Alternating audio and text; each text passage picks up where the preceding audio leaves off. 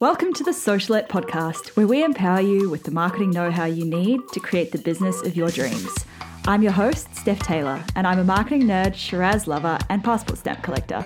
Join me as I dive into all things small business marketing and deliver them to you in bite sized, fluff free lessons every Monday, Wednesday, and Friday. Let's get learning.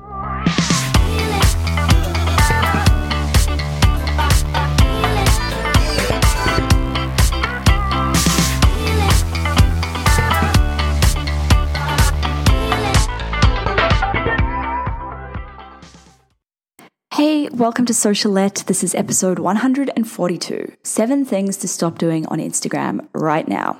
This episode is brought to you by my free content marketing masterclass Five Steps to Your Next 10K, Your Content Roadmap. Head to stephtaylor.co forward slash roadmap to register. Last episode, I shared six Instagram myths that you need to stop buying into. This episode is kind of similar. I'm sharing seven things that you need to stop doing on Instagram because, frankly, I'm sick of seeing these things. If you're guilty of any of these, I recommend asking yourself why you're doing them in the first place. Not none of these things will actually grow your business beyond maybe getting you more followers or more engagement. But these followers and these people engaging, they're usually not the right people. They're not the people who are going to buy from you or work with you. Okay, onto the episode. Here are seven things you need to stop doing on Instagram. Number one, following people only to unfollow them. I know a lot of people who grew their Instagram accounts using the follow unfollow method alone, and it might have worked three years ago, but people are a lot wiser now. They can tell if you're following them just to unfollow a few days later, and it's not actually a very good look for your brand especially when you follow them, unfollow them, and then a week later you accidentally follow them again. It's pretty pretty obvious what you're doing there. Number 2, buying followers. I really shouldn't have to tell you not to do this. If you've listened to any of my past episodes, you'll know that the number of followers doesn't matter anywhere near as much as the quality of your followers. If you're buying followers, ask yourself, why are you spending money buying followers? Is it to make your business look bigger and more successful than it is. If that's your reason, then why do you feel like you need to appear bigger than you are? There's nothing wrong with being a small business. Or if you're buying followers in the hopes that it'll bring you more paying customers or clients, here's a big truth bomb for you. The followers that you're buying, they're mostly fake accounts. And the ones that aren't fake accounts, they're not the right people. They're never going to buy from you or work with you. Number three, using any kind of comment bot. Even if you've never used one, I'm sure you've encountered a comment bot on Instagram. You know, they're the ones that tell you to keep up the great work when your post is about your dog dying, or the one that tells you that they love what you're doing and that you should DM them. People know when you're using a comment bot, and it's not a good look for your brand. In fact, it can actually damage your brand.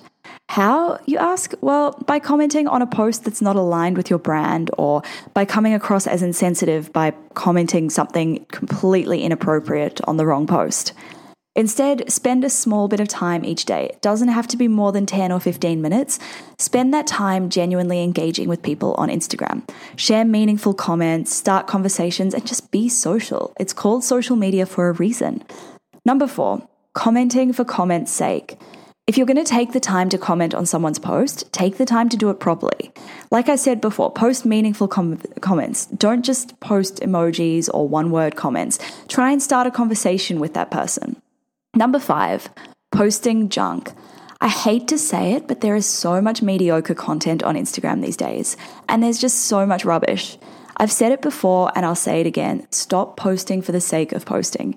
Instead, share fewer posts. Yep, that's right. Don't post as often. And when you do post, make sure that it's engaging quality content. Make sure it's the best work that you're putting out there. Number six, tagging random people in your posts. This one gets on my nerves because I'm constantly untagging myself from completely irrelevant posts. There are certain accounts that might reshare your posts if you tag them, and you'll find these just by doing a quick search online. But my account is not one of them, and I'm sure a lot of the accounts that you're tagging aren't one of them either. So just make sure you're not tagging randoms because it can actually damage your brand.